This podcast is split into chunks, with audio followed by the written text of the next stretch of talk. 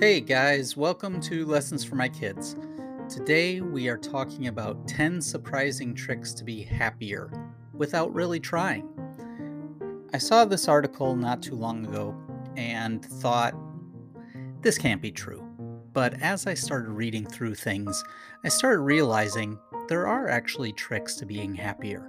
And there are things uh, that we can be doing on a daily basis to make ourselves feel more joy in our lives. And so, as I was reading through this, I thought this would be a good episode. This would be something that I think all of us, you can be young, you can be old, all of us can really, really do some of these things and tend to feel happier. Now, some of these things, as we go through them, you're going to go, How is that going to make me happy? And you'll understand what I mean when we start getting through this list. But some of these things really, uh, they don't take a lot of effort. They don't take a lot of uh, time. Um, some might take some money, but uh, overall, anybody can do these things. And really, a lot of these things we do when we're young. And again, this will all make sense over the next few minutes as we go through this list. And I am going to go through all 10 just because I think that it's too important not to uh, give this type of advice when the world can be a tough place and there needs to be joy at some point in our lives. And if we can give a little bit of happiness to somebody else and it tends to give ourselves a little bit of happiness, why wouldn't we? It makes no sense why we wouldn't do these things. So, this one is from The Healthy. Uh, I'm not quite sure where that is. Uh, it's online, obviously, uh, but it's by by two women, Lauren Gelman and Miranda Manier. Manier. Uh, Manier. I, I apologize to Miss Miranda if I butchered her name. I didn't mean to. Uh, but sh- these two ladies wrote a wonderful article and gave some good advice. So I want to make sure that we're giving them credit where credit is due. And again, 10 surprising tricks to be happier without really trying. So the first one we're going to go through is giving money away. And this is what I'm talking about. This is where it might spend a little bit of money, uh, but you realize when you donate money, you tend to be giving to charities that you feel good about, charities that are going to uh, take that money and do good things with it. Uh, maybe it's to a food shelf or a food bank, um, or, or maybe it's to uh, your local uh, church, or uh, maybe it's to a, a school program. Um, but anytime that we tend to give money away, some people will go, why am I doing this? Uh, but other times you t- you tend to get a sense that you, it's it's in better hands uh, with some of these charities, and really when they can help more people, uh, that's not always a bad thing. Now, how much do you give away? That's up to you. How you know? Obviously, you have the best uh, knowledge as to what your finances are, but you definitely need to consider you know how much can you give away?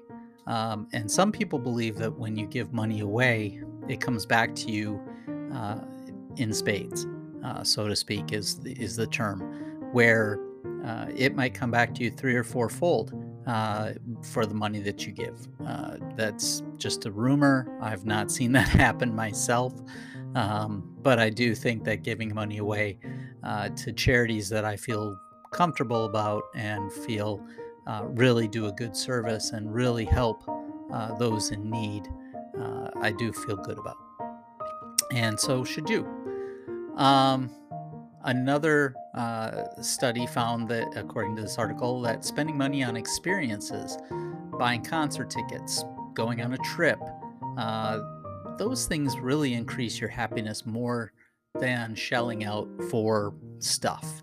And we've talked about stuff before. We've talked about labels before. You know, a sweatshirt for $20 still warms your body just as a sweatshirt for $60. Um, so, really, what happens though if we're trying uh, to be happier? is the stuff really going to make you happy? But if you get to go on a trip, maybe you get to go with your family, maybe you get to uh, go skiing, or you're going snorkeling or scuba diving or whatever it is that you want to do. Having that experience is something you're going to talk about for years and years and years to come. Somebody will ask you, Oh, have you ever been to this place or have you ever done this type of activity? And when you can say yes, um, you know, maybe you get to go and ski in Colorado or Utah, or maybe you get to uh, go snorkeling in the Bahamas or the Caribbean, or, you know, maybe it's going to see the big ball of yarn uh, wherever that is. Uh, but having those experiences definitely uh, can make you a lot happier. Um, as long as nothing bad happens, obviously, during those trips. But let's focus on the good here. And so when you get to go get out of your house and you you get away from work for a little while and you get to go and do something you want to do and and you know, I used to find it interesting when I'd get lost in cities. Like I'd go on a business trip and instead of having a GPS, um, well, way back when, I used to just carry maps with me. But I might get lost in a city. I might have missed a turn and I end up somewhere else. And some of those times, while they can be a little harrowing, they can also be exciting because now you're seeing something that you wouldn't normally see. And uh, what is a better story than than running into, you know, a restaurant that you never thought you'd find, or it was a hole in the wall that uh, really had great food, or I've been to places where they've had really good music that you'd never think of. Uh, so it's those types of experiences. Moving on from that, uh, praise someone once a day. And I think this is a good one as well. Um, whether you email, do a tweet, uh, maybe you're uh, sending a text of praise. Um, according to this article, uh, you know, people who begin doing these things feel happier when you start giving praise to somebody else. Um, of course, they report that they they are ecstatic by that and tend to give people a good day uh, because who doesn't want to hear that they're doing a good job or who doesn't want to hear that you know because they're in your life uh, they have given you hope or they've given you uh, support or whatever it is they've given you something that um, you're recognizing and it's that gratitude uh, that helps us all to feel happy because we're helping somebody else. Um, maybe they helped us do something, but in the end, us sharing our gratitude can go a long way, not just for the other person, but also for us. Uh, the next one is sit less. Now, this one's a hard one. And for all of you kids who are listening to this, please take this one to heart. We need to get up and move. We have to have physical activity in our lives. Our bodies were not meant to sit at a desk for 12 hours a day. Um, we've got to get up, we've got to move. And really, what they found in some studies is that those people who didn't have any physical activity were 26% more likely to have symptoms of depression uh, years later. And so we don't want to be depressed, we want to be happy. And what's better to get us happy is to get our endorphins moving and, and going and uh, producing. Uh, so, getting up and doing physical activity. Maybe it's going for that walk, maybe it's going for a bike ride. Um, you know, you don't have to do it alone. You can talk to your neighbor who might be stay at home, or maybe you, you decide to do it at night after work. Um, maybe you have a path that goes around your job that, uh, or a park nearby that you can use and, and calculate the distance. But it's those things. We need to get up and move. Our bodies were not meant to sit for long periods of time. And so we need to get up. And it makes us happier. Those endorphins, as I mentioned, really do help raise our spirits. And so if you're feeling the doldrums of the day, get up and move. Uh, you know, take 15 minute breaks during the day. Maybe it, you get two or three of those. And maybe at lunch you get to go for a 30 minute walk. But you got to get up and move. Um, let's see. The next thing is put a spring in your step, it says. Uh, studies show uh, positive words and negative words uh, can impact your mood. So, what if we were talking to somebody and we were getting away from negative words and we chose to be in a happier place? And we say things like, you know what, I'm very successful. Maybe you're telling yourself, I'm pretty, or maybe you're telling yourself that I am smart, or maybe you're saying uh, any type of personal affirmation and you start to show that in your day. Um, maybe you're going for a job interview and somebody says, "Well, you know what? What qualifications do you have?" And you have been practicing and getting ready for that for a while, and so you come up with all these positive words to use. It's so exciting to hear people talk positively about themselves rather than negative.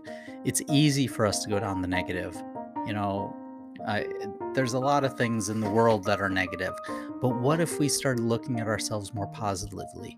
What if we looked at ourselves and said, you know what? Maybe I have bushy hair, or maybe I'm overweight, or may, we can go go down all that negative stuff. But on the other hand, we can say, hey, my bushy hair is pretty cool. Nobody else has it. Or yeah, I'm a little overweight, but it just gives more more of me to love uh, or something along those lines. So, you know, take that negative and make it into a positive. We all have great gifts that were given to us. We need to start recognizing those and, and telling them to ourselves and, and showing them to the world. Um, next one is plan the best for the end. Uh, and the, the authors of this article said a week in a luxury hotel can feel rather ordinary by day four or five. Um, according to this professor, if you save something special for the end of the trip, it gives you the benefit of anticipation. Knowing that your final evening of a vacation will be spent in a fancy hotel gives you something to look forward to. Even as your trip nears its end, you return to everyday life, draws depressingly closer. Uh, what's more, people tend to evaluate experiences like vacations by both their emotional high points as well as their endings. So even if you're even if the most uh, most vacation was me- mediocre, a wonderful wrap up can help you remember the trip in a more positive light. So right as you're getting to the end of something, um, you know, try to try to save something exciting. So the last day of vacation, maybe you decide you're going to do something crazy. You're going to go skydiving, or you're going to go cliff jumping, or you're going to go swim with the dolphins, or whatever it is. Um, maybe you're going for a great hike that you've been wanting to do that's uh, pretty exciting and has some great views once you get to the top. But it's those things that, that are exciting. Um, you know, if you don't get to go on vacation that, that gives you those types of things, find something in your day to day. Maybe it's the end of your day, you are able to clear out your inbox um, while that may not be exciting to some, that's probably very exciting to to others. Or maybe you get to see uh, a family member at the end of the day, and you're really excited to see them because you haven't seen them in a while. Um, you know, I I do enjoy my kids uh, seeing them at the end of the day. They may not know it, know it, but uh, I do. I get excited to see them and hear about what's happened in their day, whether it be good or bad. Um, but it takes me away from what's happened at work and puts me back into a place of happiness. Um, so find your own. Find find what makes you happy. Find that little thing at the end of your day, or at the end of a trip, or whatever, and find that little bit of joy. Um, next one says take a break from your favorite food uh, which I thought this one was a little strange. But as I read through it, it said um, going a few weeks without that beloved food, it can be chocolate or ice cream or whatever it is, uh, it helps you to actually enjoy it a little bit more. If you ate chocolate chip cookies every single day, after about a week, you'd be like, please do not give me another chocolate chip uh, cookie. But if you have one uh, and then wait a couple of weeks, that next one will probably taste pretty good because that you your body hasn't had it every single day. You know, that's the thing that we see so many people that they eat sweets constantly. And I'm I'm one of those people that I, I enjoy sugar. But if we were to take that and make it a true treat, I think our bodies would show a little bit more excitement uh, for having that. So something to think about. Um, maybe it's pizza. Maybe it's maybe you're on a diet most of the days and you get that chance to have uh, a cheat day. Uh, and maybe you like potato chips or whatever it is, and you get to have that, you know, once every few weeks or once a month. That's pretty exciting, and that might make you a little happy, even though it may not make you healthy. Um, let's see, last couple of them uh, here. We've got uh, cherish ordinary moments, and the authors here are saying everyday experiences such as a nice walk home from your office or unprompted hug from a kid uh, may bring you more happiness in the future than you think. You know, people, they really look to find joy uh, by rediscovering things. And, you know, getting a hug from your kid is awesome. And playing a musical instrument, maybe you haven't played in a while or maybe it's getting into something that uh, maybe you decided to uh, do something else that that you used to really find joy in. Maybe you were a good artist and you used to like to draw, or um, you know, maybe it's just getting out and doing that walk. Uh, it's those little things that can actually make a big difference in our lives. So we want to cherish those things that some people might see as mundane. We want to cherish them because you know our kids are going to grow up they're not going to be around forever they're going to go off and do their own uh, do their own lives um, you know playing that musical instrument maybe it was something you really enjoyed and it brings you back to a time when you had a really fun teacher who helped drive you into the love of music whatever it is uh, it's always fun to rediscover those things and it definitely brings happiness um, last two, uh, it looks like um, pick up a paintbrush. That you know they find that doing art is very stress relieving. It actually works different sides of your brain, as well as motor skills and cognitive skills and creativity. So if you can do some of those things, um, art really is a good therapy. And if you go into any um, any any therapist's office where maybe they're dealing with people of strokes or heart attacks, or maybe it's dealing with people who have had um, been in accidents. Uh, they they use art very well uh, to help with not just building brain uh, synapses, but it also helps with that cognitive and motor skills of moving your hand and getting your hand to to uh, move in in ways that your brain might have to actually do a little bit more energy to be creative. Um, so it's really it's an interesting thing. But picking up a paintbrush, picking up colored pencils, just sitting down with blank canvas or blank piece of paper really can make a big difference in our lives. And if we, you know, we don't have to be perfect. Uh, there are some artists on TV who have said, you know, there are mistakes that are happy mistakes. Uh, and most of you might know uh, who I'm talking about when I say that. But really, art, it, it's it's not. It doesn't have to be perfect. There is no perfect in art. The world isn't perfect. So, you know, pick up a paintbrush, pick up a pencil, pick up some pens, start drawing and see what happens, or st- start painting and see what happens.